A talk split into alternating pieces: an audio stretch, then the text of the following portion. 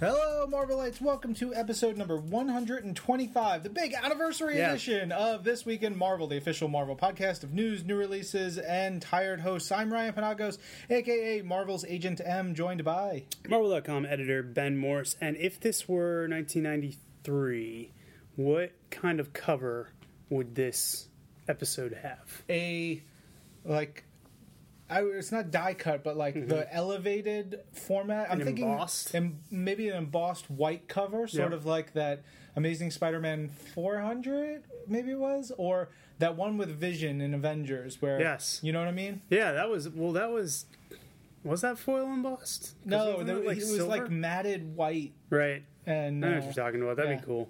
Yeah, maybe, yeah, maybe with like a uh, hologram disc yeah, where they have the little circle, like the hockey puck type thing. yeah, yeah. We'll get one of Yeah, those in that'd there. be really cool. yeah, big time. 125 used to be a big deal. Yeah, It still should be. yeah. Well, the books don't get there. Uh, Anyway, uh, welcome. If you're just joining us, we're going to talk about all kinds of new fun stuff this week. Uh, we're going to dive right in because we got a buttload of books. Yeah, man. A lot of comics came out this week, starting with All New Invaders number three, written by James Robinson, art by Steve Pugh. I really liked this issue. It was a lot of fun. Uh, it was James Robinson really starting to dig into the history of the Marvel Universe. Um, if you read the letters page, I actually that got me more excited than anything because he started talking about the other characters who are going to Yeah. show up. Um, which is really cool. But we have a nice fight to kick things off between Namor and Tanalth. Uh, we have Captain America bringing the Human Torch to Avengers Mansion, kind of getting him up to speed, and Bucky seeking out the orig- original Vision, Aarkus, last seen in X Men Legacy, which is acknowledged here, which I thought was pretty cool. Um, just because X Men Legacy was such an off to the side Yeah. book, I like that they they picked things right up from there. They need Aarkus's help to go after the Kree it's neat to see them bring in another Golden Age character and also just playing up a lot on the different historical things. That's what Robinson's so good at, taking that minutia, whether it's, you know, that the Human Torch was a West Coast Avenger or Bucky's situation. He doesn't really miss a trick. He's like, this is this is why all these guys are together. These are the cool cameos. And he's really established right off the bat the Kree, you know, as a great force for villainy or whatever they are And Tanalth is really cool. Steve Pugh is getting better every issue. Um, just a fun issue. This is uh, this is a book that I think is only going to get better as it goes and as Robinson gets more comfortable. Yeah, I, I, I like the first issue, but I really like the second issue. I think Yeah. it's, like you say, it's, it's starting to hit its stride. We're going to see it get better and better. Yeah. Uh, Avengers World number four by John Hickman, Nick Spencer, art by the incredible Stefano Caselli, with colors by Andres Mossa. Um, bunch of cool things going on in this issue. You've got this uh, this Avenger squad going out down into the city of the dead beneath Velletri, Italy. Italy. Oh, yeah, Italy. Um, and it's cool. It's Spider Woman, um, Hawkeye, Night Mask. Is that his name? Yeah, Yep. Night Mask and uh, Starbrand. There's a lot of them. Yeah. As Bruce Banner says, there's like 40 Avengers. Well, so yeah. to keep track of. So they're doing that. At the same time, you uh, go to the one of the helicarriers, and Bruce Banner and Cap are talking about the team, talking about you know problem solving and all this stuff. And Bruce makes a great point. We don't. The team doesn't have one magic guy. That's pretty funny. Yeah, there's a really funny um, series of you know. It's pretty uh, funny, but also completely true. Yeah. Uh, and then they bring back a character whom we loved Yep. from Mm, Secret, Secret Warriors. Warriors. Sebastian Druid, who is, I believe, Dr. Druid's kid. yeah. So obviously he jumps right up to Makes the top of my list. It made sense too because it was the Avengers don't have a magic guy, so Shield brought in their magic guy, Yeah. and obviously with his Secret Warriors ties, he would be Shield's go-to magic guy. Because at first I was kind of like, admittedly, I was like, you know, all the resources they have, and they go to Sebastian Druid, who I love the character, but you know he's he's young and inexperienced, and I'm sure they have more powerful guys. But yeah, he trained directly with Shield. They know him, they trust him, so. I like I like the the logic of it. Yeah. Um, while that's going on, we go back to the City of the Dead, and the city is messing with Starbrand, and it's cool because he's like incredibly powerful, but you can see how flawed he really is and how um, how you can beat him. And then we get the return of a badass big time villain at the end. Yeah, this is also cool because, and this is in many ways the point of Avengers World because again, with such a big roster, it's hard to cover all the characters. Starbrand was basically introduced, and he's had a few few cool moments, but we don't really know him.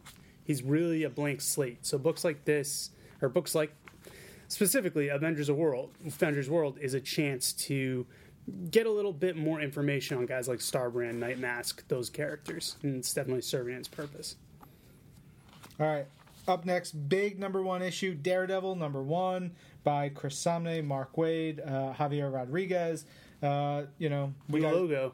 new logo. Look at that. Oh yeah, it's got little devil Little horns, horns. on the D. Manny, Yeah, Manny that?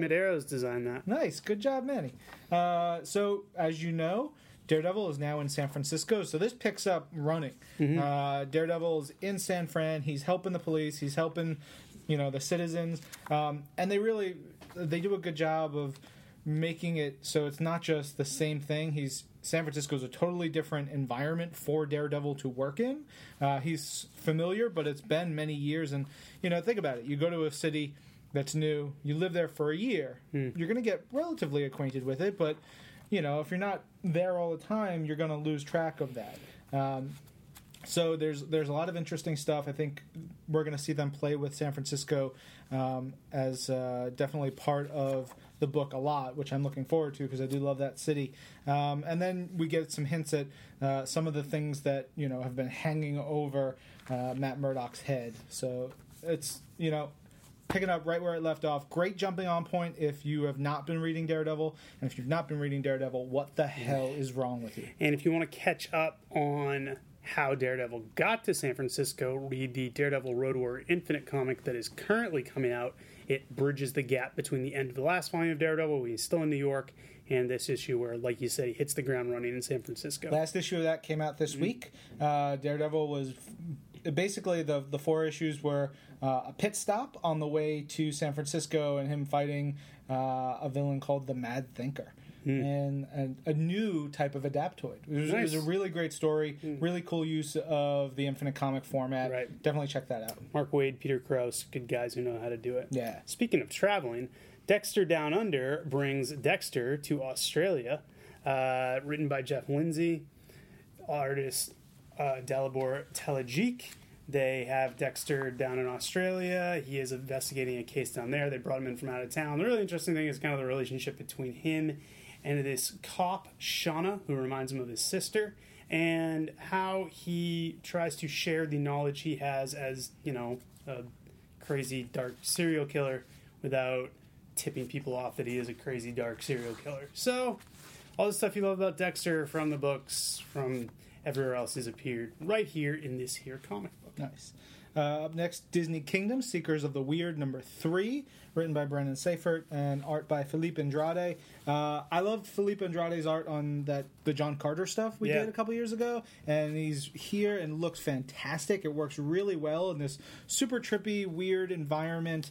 Um, you've got these two kids who get wrapped up in some nonsense that their parents, their uncle, have been involved in. Um, it's magic, it's mysterious stuff, it's weird, as the title would imply. Um, and there are a lot of questions like, who's in the right here? Because they deal with a lot of different characters, um, whether it's their uncle, their parents, or this master warden dude or head warden dude. Um, a lot of cool character designs. I love the the elements that you know are used within this, and it all comes from the ideas that were made by um, you know Walt Disney and Rolly Crump for the original uh, design for the the Museum of the Weird. So really cool. Read the letter at the back of the issue by my friend Josh Shipley. Um, he's creative designer over at Imagineering, um, which is a freaking cool ass job. And uh, yeah, you know, it's it's just rad to see stuff like this come out and us working with them. Really cool. Iron Man number 23 point now brings Iron Man into all new Marvel now with the first part of the Rings of the Mandarin storyline written by Kieron Gillen. Luke Ross jumps on as artist uh, for this arc and does a really cool job. It's perfect for him because the villain is Malekith from Thor the Dark World and more recently from Thor God of Thunder the Accursed. And Gillen's got a really good handle on this. Obviously, we know he knows Asgard. He wrote Journey into Mystery uh, handled these characters quite some time, even though he hasn't written Malekith. So he's got a real good sense for kind of that snarky but serious narration, the prose that's a little twisted. Jumps right back into it, and that was cool. It was like, you know, seeing an old friend with Kieron writing this sense. Malekith, just a creepy, nasty villain. I love the way Luke Ross draws him on his throne.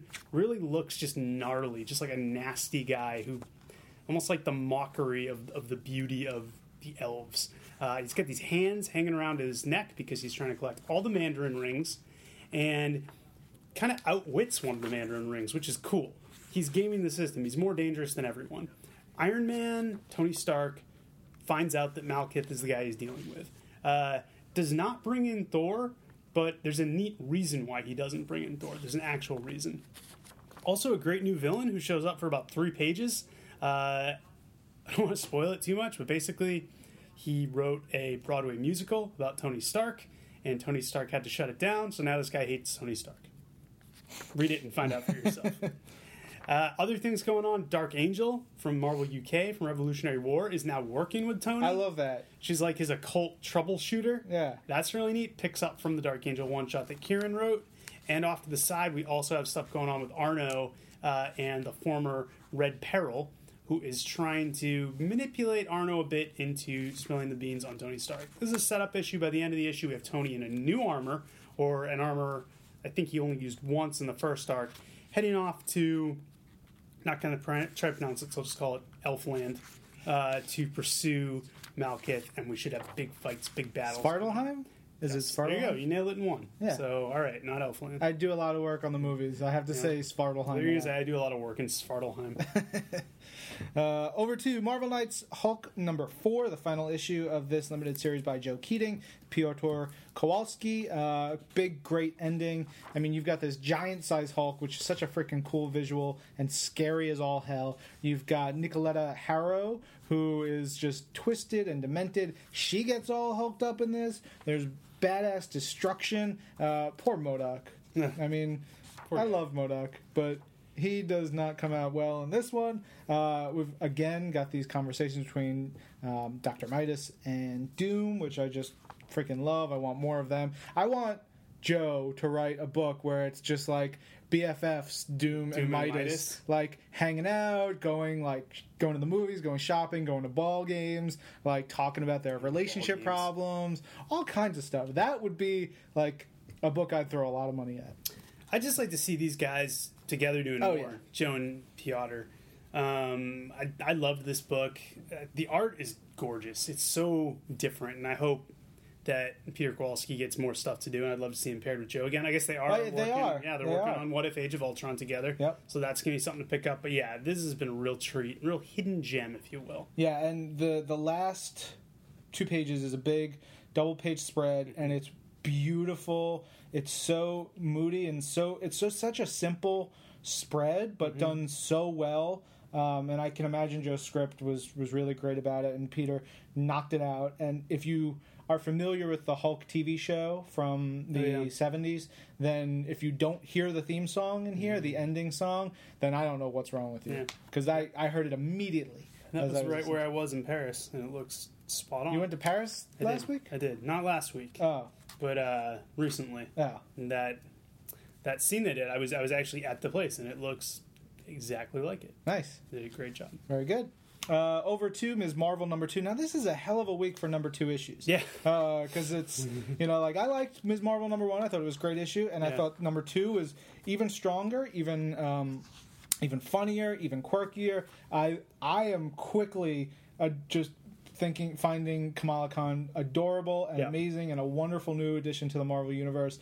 Uh, the way she sort of triggers her powers are um, just fantastic. Uh, watching her discover how to do things, what she's doing, not explicitly understanding the extent of her powers, which why would you? I wouldn't. I you, I'd be freaking out probably more than her. Uh, but she does a great job, and at her core, she's such a good person that uh, you see that come together here, and I think that's going to be really important um, as things go along. You've got all the the family stuff that's building up here, which uh, is fantastic. Great job by G. Willow Wilson, and amazing, amazing, amazing art by Adrian Alphona. And uh, who's the letterer and colorist on this? We've got um, uh, color art by Ian Herring and letters by Joe Caramagna. Great team all around. Yep. It's really freaking ugh. Yeah, like we said last time, real special book. Yeah. Something you want to get on the ground floor of. Yeah, and I think you know, I think you you got to keep reading this book. It's it's great. New Avengers number 15, written by Jonathan Hickman, art by Simone Bianchi. Uh, it's a bit of a spotlight issue on Black Swan, which is something I think a lot of people have wanted to see. The Illuminati using the bridge to. They've been, the last few issues, seen how other Illuminatis have handled different incursions. In this case, they use a little bit of time trickery to learn more about their guest slash prisoner, and it's it's not pretty. I mean, we knew she was not really a great person.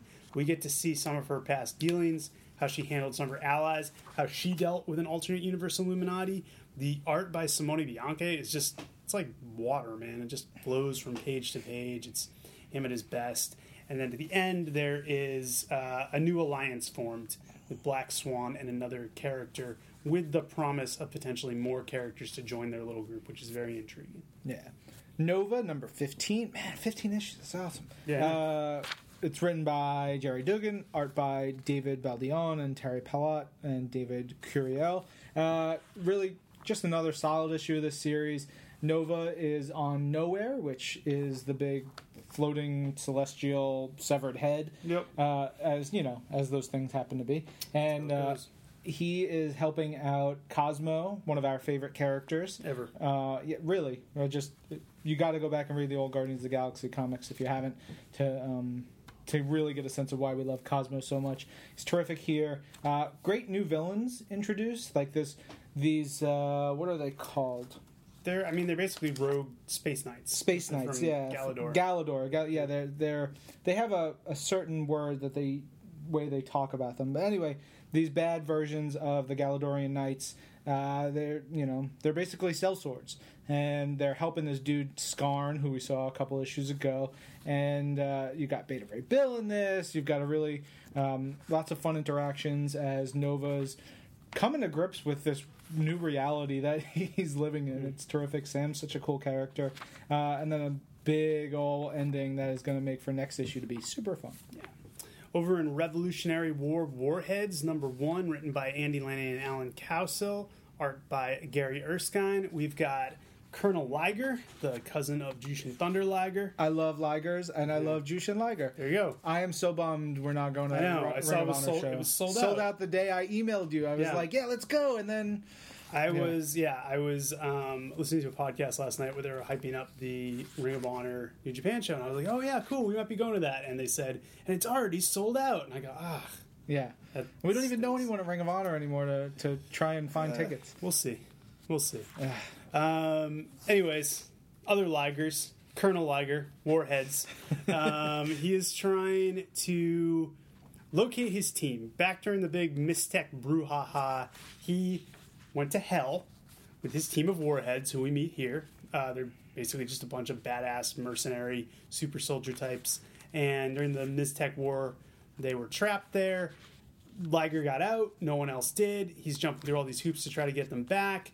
Mys-Tech is manipulating different elements, and we start seeing elements from the other Revolutionary War one shots come together. This sets up what's going to be the big final battle, which looks pretty bad because it's basically Liger, who's this, as far as I can tell, non powered dude with a gun who gets kind of gutted, uh, is going to have to fight more or less on his own. We'll see who comes to bail him out. But Revolutionary War is going to be ending very soon. I'm not sure if it's next week. I think.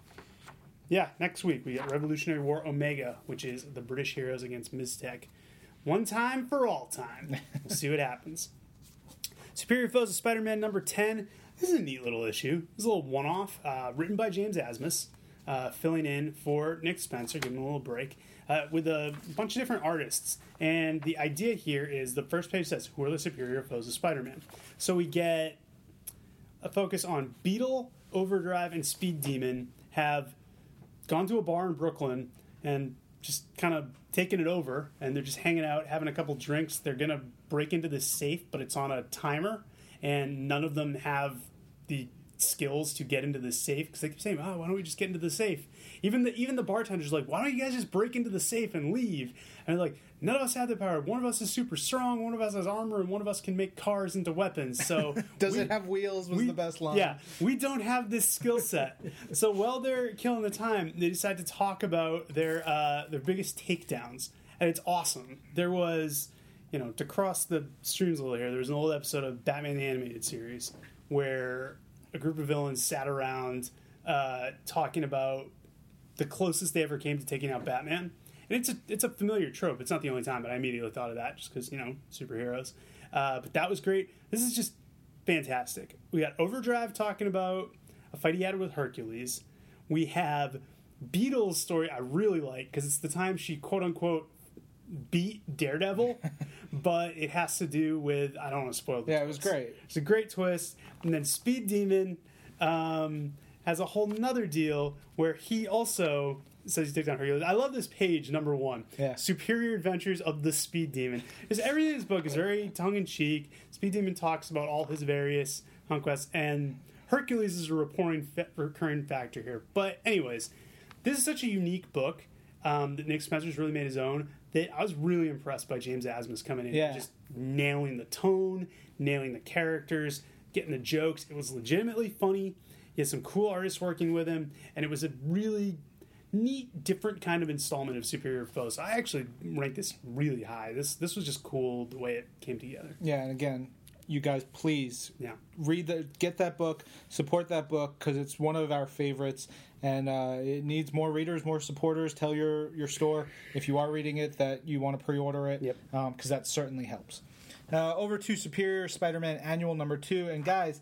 This is a big issue. Yeah, this is really important. This is incredibly important if you are reading the Goblin Nation storyline in Superior Spider-Man, which we assume you are. I mean, it's not. If you miss it, you'll still be able to follow Goblin Nation to get us wrong. But this is this adds so much But- to the story. you know, as you pick up the next issue of regular Superior, you'll probably there'll be a, probably a couple of panels or pages Right. that that talk about things happening here. But this is the meat and potatoes of it all. Uh, it's written by Christos Gage, and we've got two stories, art by Javier Rodriguez. Always great to see. Always amazing to see uh, on one, Philip Briones on the other. Uh, the Javi Rodriguez story is really about Ben Urich, and man, who doesn't love Ben Urich? Yeah. just one of the the best um, civilian supporting characters in the Marvel universe, whether it's Daredevil or Spider Man. Sure, I got really excited when I saw it was going to Yeah. be Ben Urich's story because I just I love Ben Urich's stories. Yeah, and you know it's you know kudos to Javier because it's a lot of talking, it's a lot of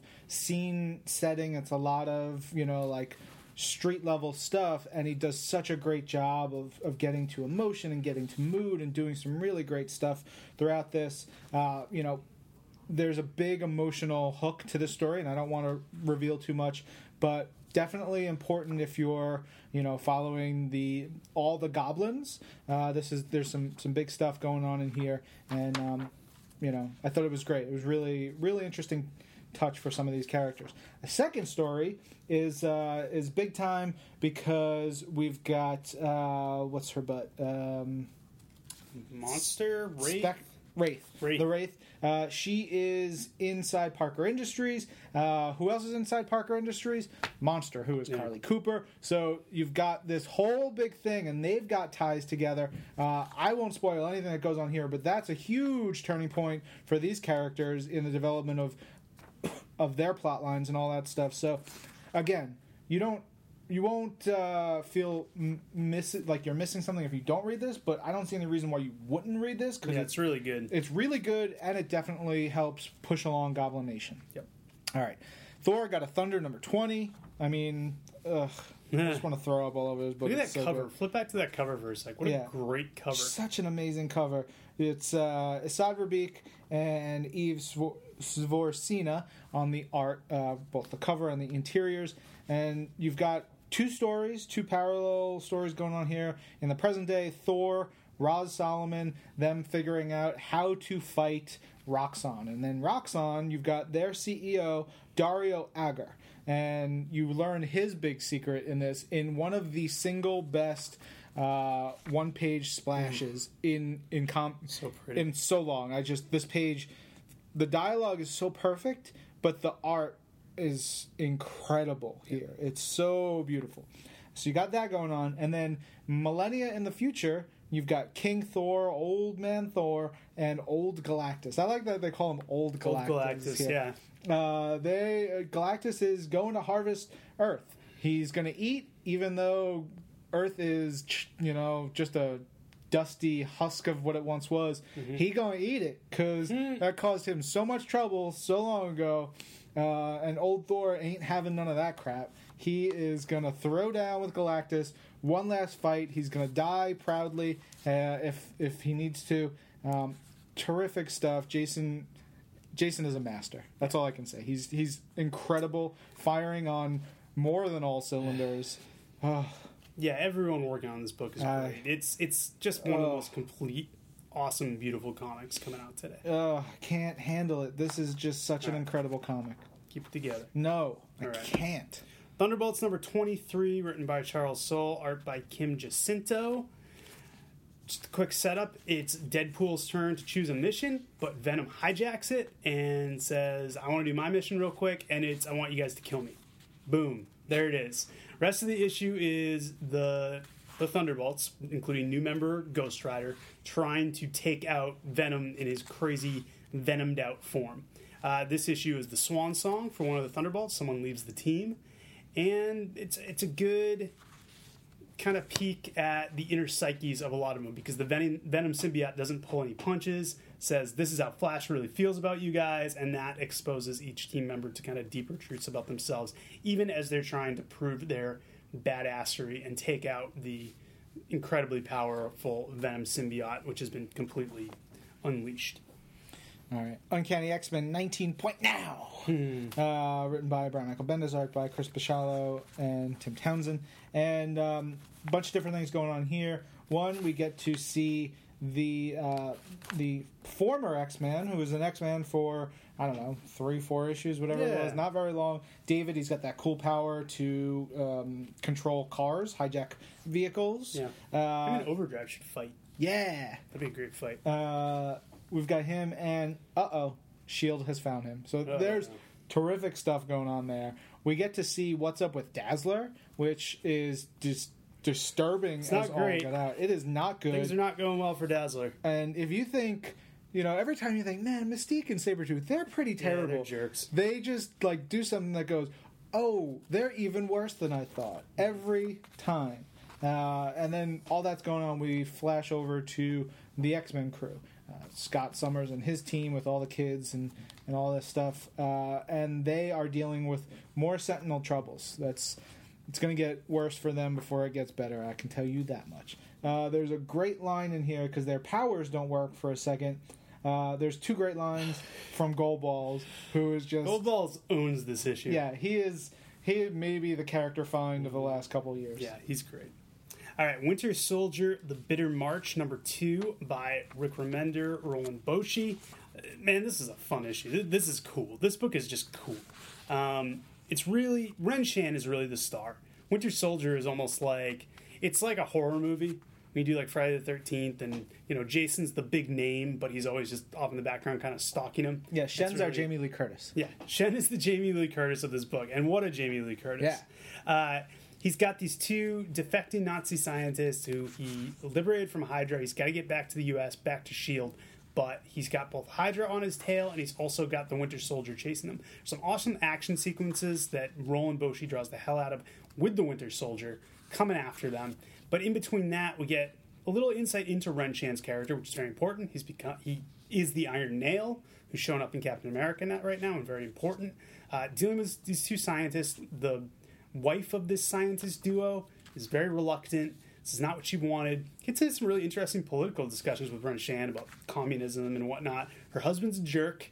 Uh, he didn't do any of the work. He wants to take all the credit, and he is up to his own schemes. But I really like the balance here of the punching, kicking, exploding. Winter Soldier's coming after us. We gotta get out of here with the kind of heavier discourse of um, this is what's right, this is what's wrong. Starting to see the seeds of Iron Nail emerging, and also Doctor Mind Bubbles in this issue. Yeah, that was uh, like the origin Yeah. stories here. Terrific. It's really cool, especially if you're reading Captain America. This is just a great companion piece, but also just a good comic on its own. Yeah, it's another one. I dug the first issue. Yep. I loved the, The second, issue is really strong. Yeah, it's terrific and uh, yeah, fun stuff. Speaking of second issues, Wolverine and the X Men number two, written by Jason Latour, art by Mahmud Asrar. We've got the Phoenix Corporation introduced here, which still kind of unclear on who they are, but I think that's by design. We do know they have a youngish looking CEO.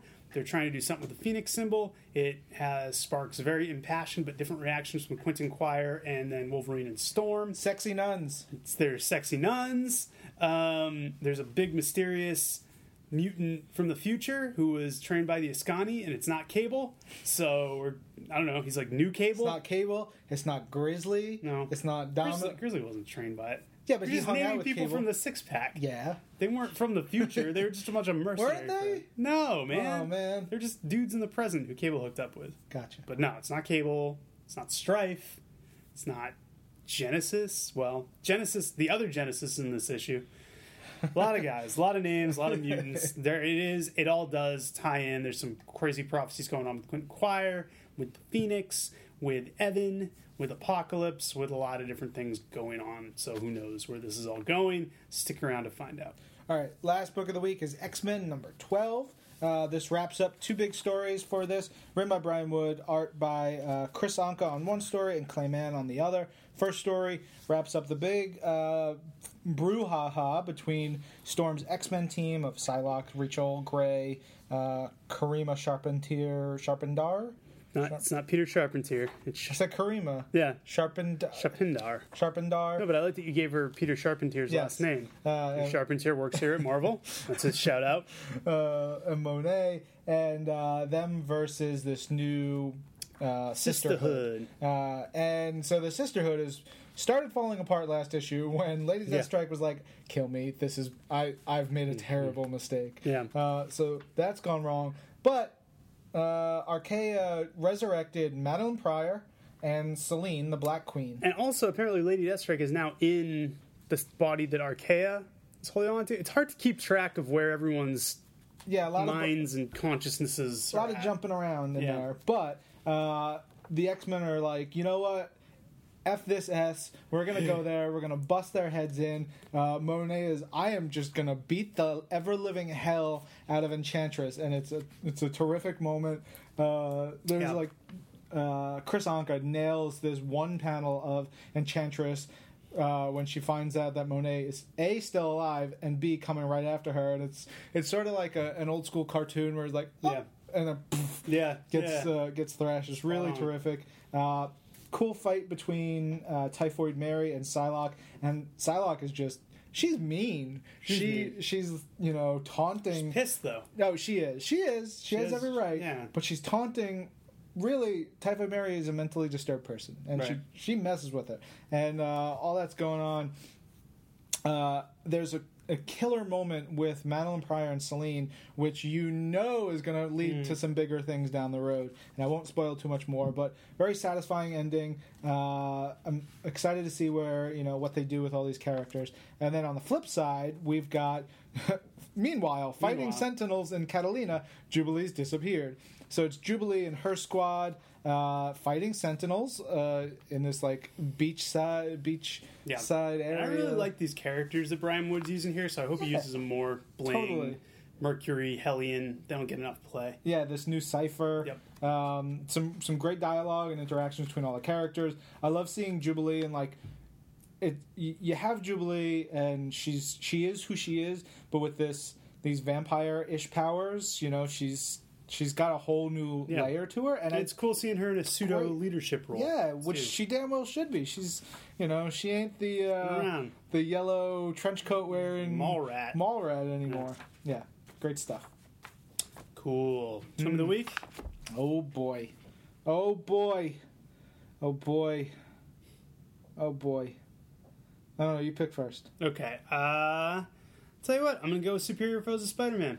Thought James Asmus did a great job filling in for Nick Spencer, and uh, bumped it right to the top of my list. So there you go. I am torn between Thor: God of Thunder, Mm, Ms. Marvel, mm, Um, These I- were all on my short list. yeah, uh, but I think I think I'm gonna go with Daredevil number one. Yeah, that was those those those were the four books I was choosing between two. Yeah. So we're on the we're on the same page. yeah, yeah, But I mean, you, you can't lose. A lot of good stuff. yeah, very much so. All right, let's talk about collections on sale this week. We've got Iron Man Epic Collection War Games. These Epic collections are kind of kind of cool. These like Yeah. weird outside the box Nine thousand page stories. Yeah, yeah. If you can, if you can get them, pick them up. This war and the War Games one is awesome because it has tons of old school John Romita Jr. art. That's cool. And David Byrne, uh, Yeah, not David Byrne. yeah. uh, David Byrne did a great job. Yeah, Great uh, Iron Man artist. yeah. No, uh, John Byrne. John Byrne. John Byrne. That guy. Yeah.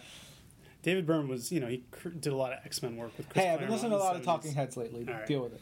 Marvel Masterworks Captain America Volume 7 in hardcover, Mighty Avengers Volume 1, No Single Hero, New Avengers Volume 1, Everything Dies, Ultimate Comics Spider Man by Brian Michael Bendis Volume 4, Wolverine Japan's Most Wanted, Infinite Comic is out in hardcover, Wolverine Max Volume 3, Vegas, and maybe my favorite titled trade of 2014 to date, Young Avengers Volume 3, Mic Drop at the Edge of Space and Time. Oh, Kieron. Yep. Oh, Kieron. wonder, did Karen come up with that? I would did Lauren imagine so. Sankovitch come up with that? Did someone in collections come up with it? Oh, Maybe Jen Grunwald? Who knows? maybe. All right, digital uh, on the app this week. We've got the books we've talked about, as well as uh, Daredevil, Road Warrior, Infinite Comic number four, Deadpool, The Gauntlet, Infinite Comic number eleven. Now that one, big moment in the in the series uh, this week, where you get a a big thing for what we're we're about to get into the wedding of Deadpool. So pivotal stuff in there. And again, that series is freaking terrific. The Infinite comics are really good. Deadpool has probably been my favorite of our Infinite comics, and it's just it's incredible. It's really funny, really, really, really well done.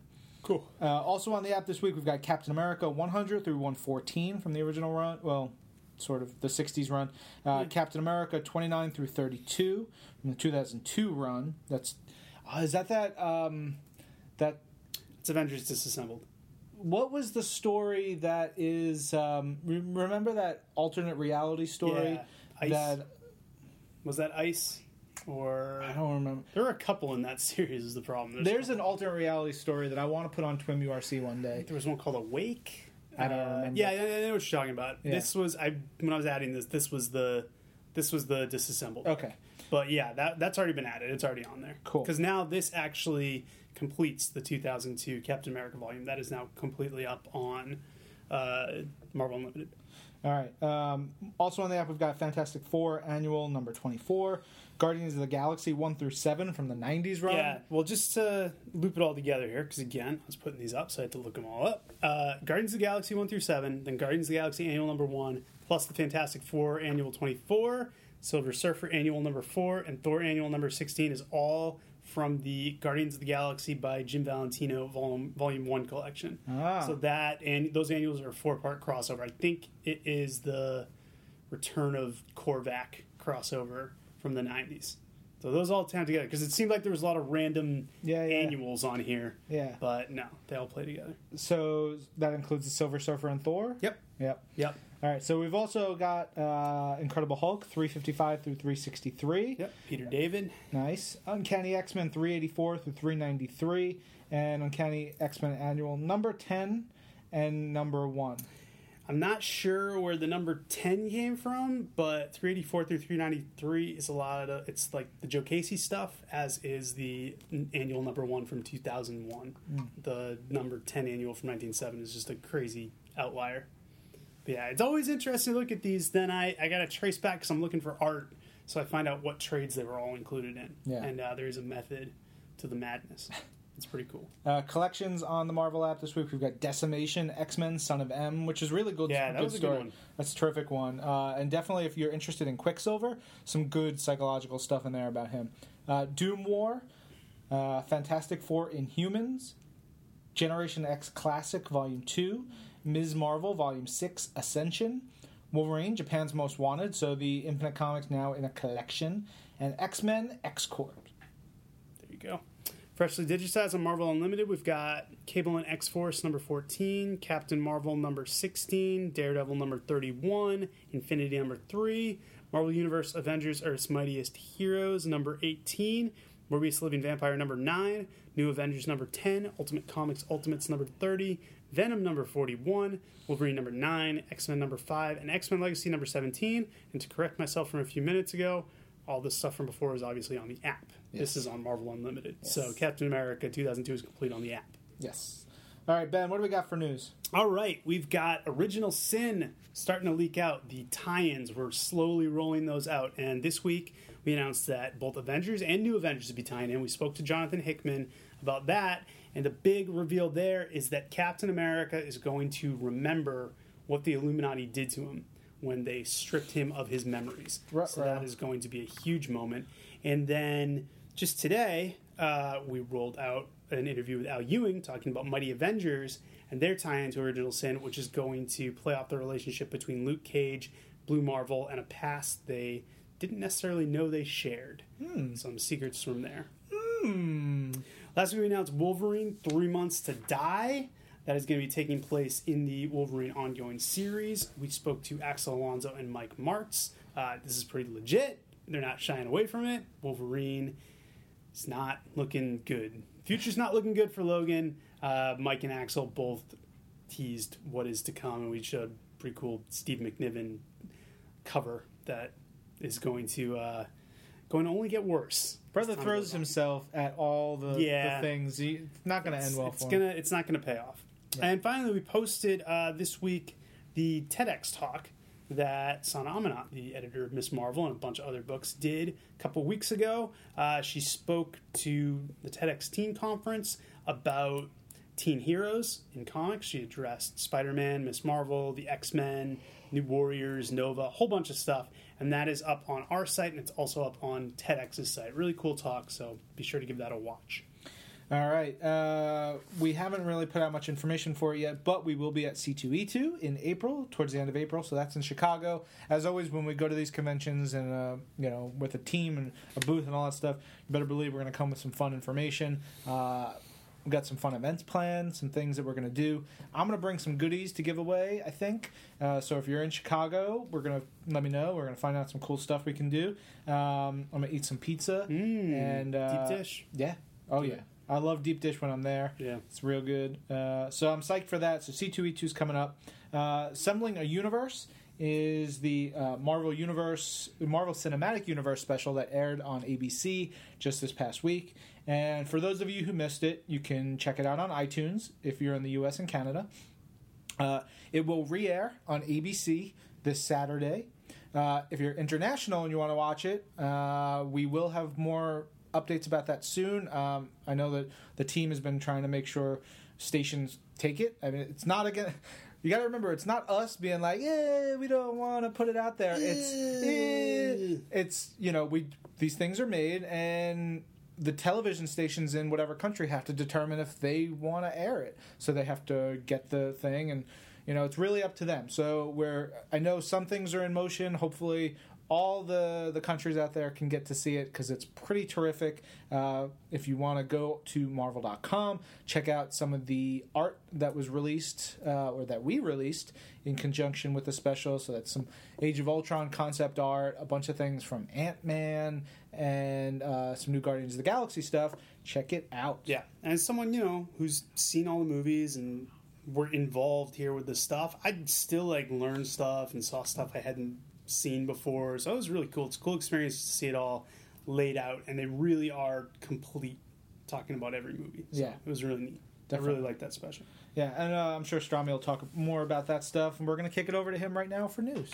Hello there this week in Marvelites. This is Marvel.com editor Marc Strom coming to you from beautiful, sunny, always gorgeous Los Angeles with the latest in Marvel news from beautiful, sunny, always gorgeous Marvel Studios. Kicking things off, we have an all new episode of Marvel's Avengers Assemble this Sunday inside Marvel Universe on Disney XD at 8 a.m. Eastern Time. This one is entitled All Father's Day, and it is a very Thor centric episode. You know, in the comics, uh, Thor and Odin back in the day had this really big tension where Odin was not so convinced that Thor spending his time jaunting around Midgard was the best use of his time, and Thor obviously felt differently, so this really brings that tension to the forefront. And yeah, you can check it out for yourself this Sunday, 8 a.m. Eastern Time, inside Marvel Universe on Disney XD. And of course, we had our weekly post game with the series supervising producer, uh, Cort Lane, this week. We talked about last week's episode, along with the writers, Kevin Burke and Chris Wyatt. So you can read all about that on Marvel.com, and we will, of course, have a new post game next week for this upcoming episode. Apart from that, in movie news, of course, we've got some big, big Captain America news. Last week, of course, we had the live stream of the world premiere of the film in sunny, beautiful, gorgeous Los Angeles. You can rewatch that on Marvel.com as well as on our YouTube channel. We've got tons of photos from the Hollywood premiere and we've got a ton of photos from the Paris premiere, as well as I believe the London premiere will be coming your way soon. We also unveiled the IMAX exclusive poster. Of course, the film is coming to IMAX 3D on April 4th, along with theaters, and as such, IMAX debuted their very own poster. It's very cool, it's very stylized you can check it out right now on Marvel.com, along with a dozen new images that we released from the film, featuring more Cap, more Falcon, more Nick Fury, more Alexander Pierce, more Black Widow, some Agent 13, tons of other stuff. Check it out right now on Marvel.com. And, of course, this week we debuted the one hour special Marvel Studios Assembling a universe on ABC, and as part of that, we gave you a special look at some Avengers Age of Ultron art, including an early look at Scarlet Witch and Quicksilver's designs from the upcoming film, a look at Black Widow and Hulk in the film, and we also gave you a preview of the test footage that we filmed for Marvel's Ant Man, which of course comes out in July 2015. And additionally, some look at some early concept art for Guardians of the Galaxy. And speaking of concept art, we also had a preview of the next new Marvel's Agents of S.H.I.E.L.D., some new preview images that gave you a look at Deathlok, along with some concept art for Deathlok's new look in the series that is very, very cool to check out. And of course, all of that on Marvel.com right now. So, yep, that pretty much covers everything I've got for this week. But I will be back next week with even more news. So until then, I'll kick it back to the fine fellows in New York, who I'm sure will take very fine care of you. And I wish you a splendiferous week, a splendiferous er weekend. And I will chat with you once more in seven days. All right, time for This Week in Marvel Unlimited Reading Club, our selection of Captain America. Now, a little bit of a snafu so we talked about Captain America and it's Winter Soldier stuff. So that it is Winter Soldier stuff, but it's not the the real like Right. the meaty Winter Soldier arc about the character. It's really all the setup stuff, the first arc Yeah. of Technically, it series. was called Out of Time, out of time. but we Uh, labeled it Winter Soldier to make it easier for Yes. Uh, so it does not have the aug- the um, adaptive reading experience. That happens in the second arc, which maybe we'll do real soon. Um, but we uh, we did, we wanted this one because it sets up a whole bunch of things and it's freaking terrific. I reread it, you know, for this and I was like, holy crap! I Yeah. had forgotten how good this was. Yeah, same. like what it what it was doing for Captain America, who you know the context of it was the Avengers had disassembled. Like he was he felt disenfranchised. He was I mean, he's always a man out of time, but Mm-hmm. he was really in a in a sore state at that point. I was impressed uh, in retrospect, not just what it did for Cap, but what it did for Cap's world. Uh, his characters, his supporting cast, his villains. Uh, you could tell Ed Brubaker wrote it. And Steve Epting deserves a lot of credit because he drew the hell out of this. As did everyone, all the artists involved, because you had uh, it was Michael Lark, I think, doing the flashback sequences. Mike Perkins doesn't come until later. Um, It might be Lark. yeah, and just really good stuff all around. But Brubaker in particular just had such an affection for the mythology of Cap. He drew on so many things from so many different eras. So you know, he had he had Crossbones, he had Mother Night, he had Sharon Carter, uh, who really starts getting cool stuff here. I love Cap's relationship with Shield. I love them, you know, touching upon his relationship with Hawkeye, which weighs heavily on this arc, interestingly, and just the stuff going back, flashing back to the 40s, the Invaders, all the stuff he does with them, and then Brubaker introducing elements like uh, Patriot and the Spirit of 76 being former Captain America's. Obviously, we had a great one-shot issue with Nomad, but just the way he weaved all of this Captain America history in. But if you were reading this for the first time, I feel like he puts it right out there for you. Yeah. explains this is who the Red Skull is, this is who Nomad is. Makes great use of flashback. Maybe, maybe one of the best uses of flashback I've ever seen in a story. Just really seamlessly integrates it. Yeah, and that number seven issue, the the Nomad issue, is just such a heartbreaker. It really it's, is. Um, and it's a really interesting take on mental illness Mm-hmm. and the effect it has, and and really just it's a very captivating story, uh, you know, and and very tragic. Uh, for a character who, you know, when we were kids, you know, there was Nomad with the little kid Bucky Yeah. was like a big deal and, and all that stuff. It's Well, that, that was a neat way of like this is a character who'd been around since 70s who'd been through so many incarnations you know from the costume version to the kind of biker version that we knew he was scourge for a little while which i liked that he kept touching Oh, on yeah. that like didn't shy away from it um, you know just a character who felt like he never really had a place um, which they address right in this issue he says you know i was always trying to be someone else i was the second bucky i was the second nomad i was you know another scourge. Like I, I never really had my own identity, and really lets him. I hesitate to say go out on a high note because he doesn't really, yeah. but gives him a story that really lets him stand out. Like you're gonna remember him now. Yeah. Like even if it's his last story, this is a huge story for It's him. like Ric Flair versus Shawn Michaels. Ric Flair's retirement match. It's not at all like Ric Flair versus Shawn Michaels. Ric Flair is one of the greatest of all time.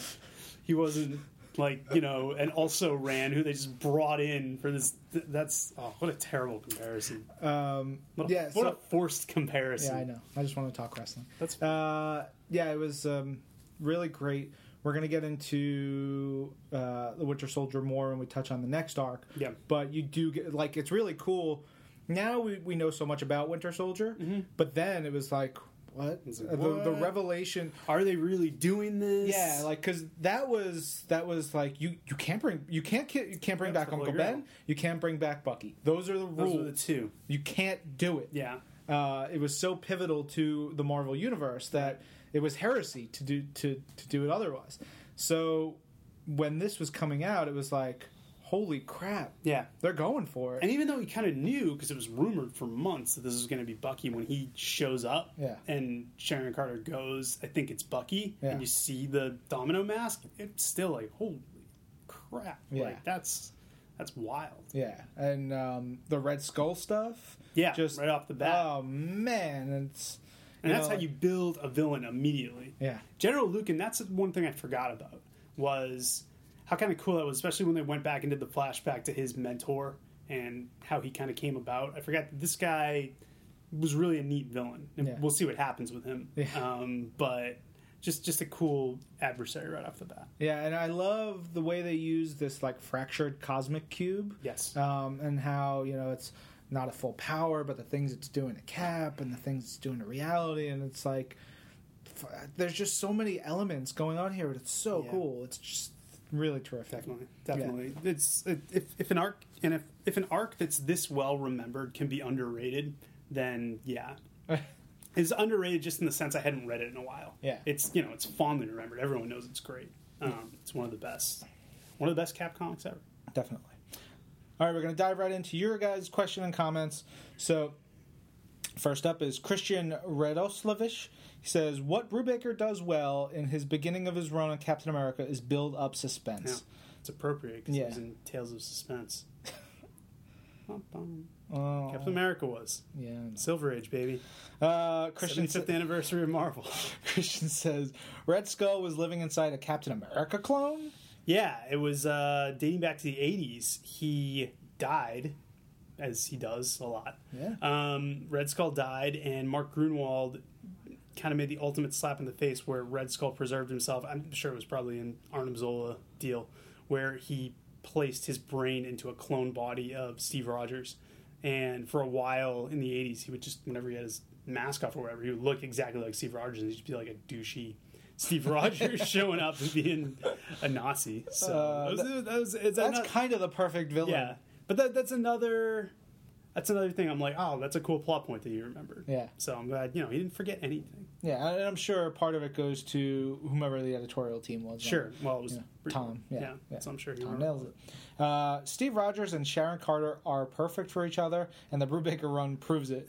Um, I mean, yeah, you know, they've had their ups and downs, and it's it's interesting because here they ain't together. They've Yeah. they've split, and it's not the most pleasant. Yeah. But you know what? It's right off the bat. I think in the first issue, she nails why she's so good for Cap when she says, "I don't treat you like Yeah. a living legend, Yeah. and that's why I'm your liaison." Yeah, exactly. Uh, and Christian also says, just finished the first seven issues of Cap, and it makes me want to read the rest. That is perfect. That's what we like to hear. Cool. Stephen Barr, Aspiv, really enjoyed the first two issues of Winter Soldier for this week's URC. I like the art style. It's a good story so far. Excellent. It was cool because this was Epting's like big Marvel breakout because he was on Avengers back in the '90s, Yeah. and it wasn't the most fondly remembered era of Avengers. Yeah. But his art was good. It just kind of got glossed over.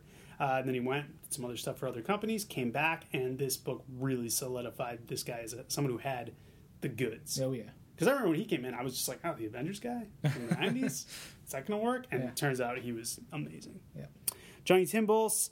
So glad you guys picked Captain America Winter Soldier for Team URC. It's one of my favorite stories. The end of issue one comes out of nowhere. Red Skull dying in the chapter of the story Swerve. I mean, uh, what a great ending! Like Yeah, we always talk about those last pages, you know, the impact that that can have, and that is one of those like premier ones from the last twenty Yeah, years. Yeah, definitely. Uh, when the Red Skull make himself a clone body of Steve Rogers? Just address that. Was this the first appearance of Crossbones? No, No. hell no. No, he's, he was another 80s character. Yeah. Uh, Mark Gruenwald was on the book like forever. He was Yeah. on for like 10 years or Mm. something, from like mid 80s to mid 90s. And he introduced a whole bunch of characters, and Crossbones was one of them. Just kind of a neo Nazi muscle for Red Skull who just totally bought into everything the Red Yeah. Skull was doing. And you know, reading Crossbones in this, it's it's he's very interesting. He's you know, it's like. What Red Skull's dead? I'm doing it for for Skull. you know, Yeah. like I'm doing this, and then he beats the living crap out of Cap. Sure. and, he, And then just walks away. He's just like, what? This, this isn't even fun. And Yeah. it's like, oh my god, badass. Is Crossbones based on Brock Lesnar? They kind of have the same haircut and muscles beyond muscles. Uh, he predates Brock Lesnar. Yeah, So maybe Brock Lesnar's based on Crossbones. there you go. You know? I wouldn't hate being a man out of time like Steve. You can tell it still haunts him, kind of like survivor guilt. I can't tell if you meant to say I would hate. If not, Yeah, I think it was. You would hate Yeah, it. I would it hate would not be a fun thing. how many people besides Steve and Bucky have been Captain America? All right, let's see if we can do this. So, you've got the two guys we mentioned here Patriot and Spirit of 76. You have the crazy guy from the 50s. Well, okay, yeah, Yeah. Yeah. What are you thinking? No, no, no. Go. Keep going. So you, so you got those three. Uh, John Walker, U.S. agent, Yep. was Captain America. And then I think that was it until it was Stephen Bucky. At least in the mainstream Marvel universe, I mean, there's tons, Yeah, yeah, tons of alternate. yeah. So I think six makes. makes yeah, sense. yeah, that we know of. Yeah. Um, trying to think of anyone else put on there. I mean, like Hawkeye wore the costume for one issue in uh, Fallen Son, but Right. yeah, technically, I think it's I think it's Cap, the two other Golden Age guys, the crazy dude from the fifties, U.S. Agent, and Bucky. Those are those are the six caps that we know of. But please, if we missed one, let us know. Uh, a couple of pages issued in s- issue seven didn't load on my tablet. That's no good. Uh, that ain't good. Uh, tweet to at Marvel Support, and we'll we'll look into that. Feel sorry for Jack Monroe. Poor guy never really had a chance. Really didn't. No, I mean, he was. I'm glad they go back and like tell his origin. They really lay out the whole thing because he really was screwed from the start. Yep. From Jump Street. Epting style really sorts the dark undertones of this story. Uh, yeah, and this was I remember this was around the time because we were at Wizard. We talked about how a lot of Marvel books were starting to adapt this kind of style. Yeah. With you know Maleev on Daredevil. It was realistic. It was gritty. It was dark. It was you know, there was this like Yeah. Edgy without being edgy. Yeah, If that makes yeah, sense. Yeah, yeah, yeah. No, definitely, definitely. What you mean. Why did Steven, very formal, why did Steven and Agent Thirteen break up? Uh, she was presumed dead back in the seventies, and that kind of ended the relationship. and then she didn't come back till the nineties, and uh, she was pissed that Cap never came looking for her, which he was like, "You were dead. Why would I come looking for you?" And they never really. I don't. I think through the whole run of the '90s and up to this point, they were never together. They were just. They just worked together. Wow. Um, again, correct me if I'm wrong on that.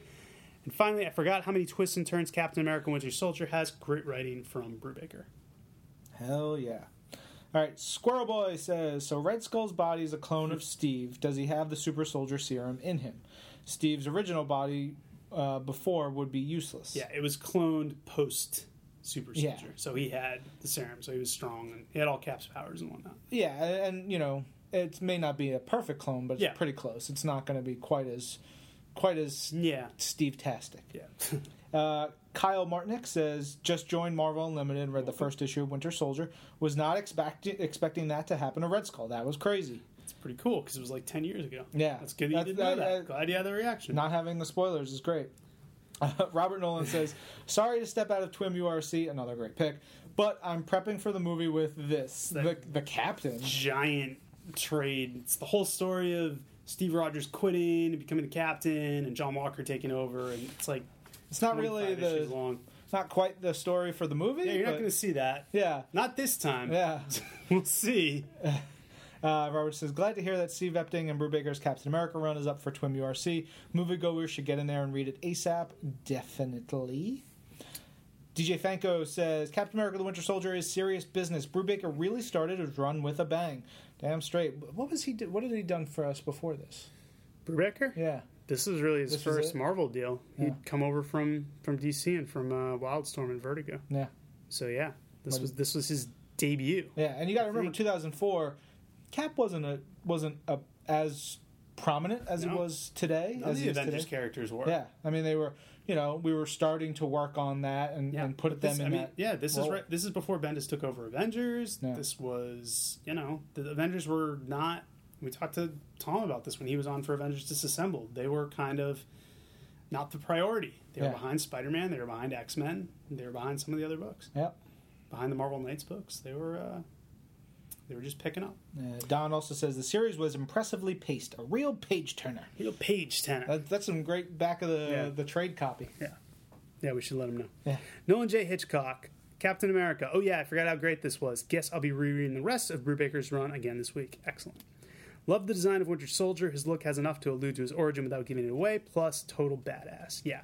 Great design by Epting and kind of telling in that in the past 10 years it hasn't changed that much. Yeah. Uh, it still looks pretty much the same. And, you know, in the movie, it's pretty pretty faithful adaptation. just 'cause it looks Oh yeah. Robert RCS underscore T, Captain America, second time where I'm late in reading the selection. Really love this arc and starting some other Brubaker. Seems like you finished it on time. Love the backstory and history given in the book while keeping the story in full flow flashback interspersed tiles, like we Yeah. said. Finally, Kevin Sean Alvarez, Superior 2099, finally signed up for Marvel Unlimited after so much praise from Agent M. Loving everything I'm reading, Twim, Twim URC. So it's just a check Excellent. all right. Well, I think you know we we touched on it enough that since we have another episode before the movie comes out, it, it kind of makes sense. We should just going to the next six issues. It behooves us. I think it does. So Yeah. we'll just uh, we'll just keep rolling on the Captain America Winter Soldier train. Uh, we will read the next six issues of this arc. There is a break at issue ten because there's a House of M tie-in.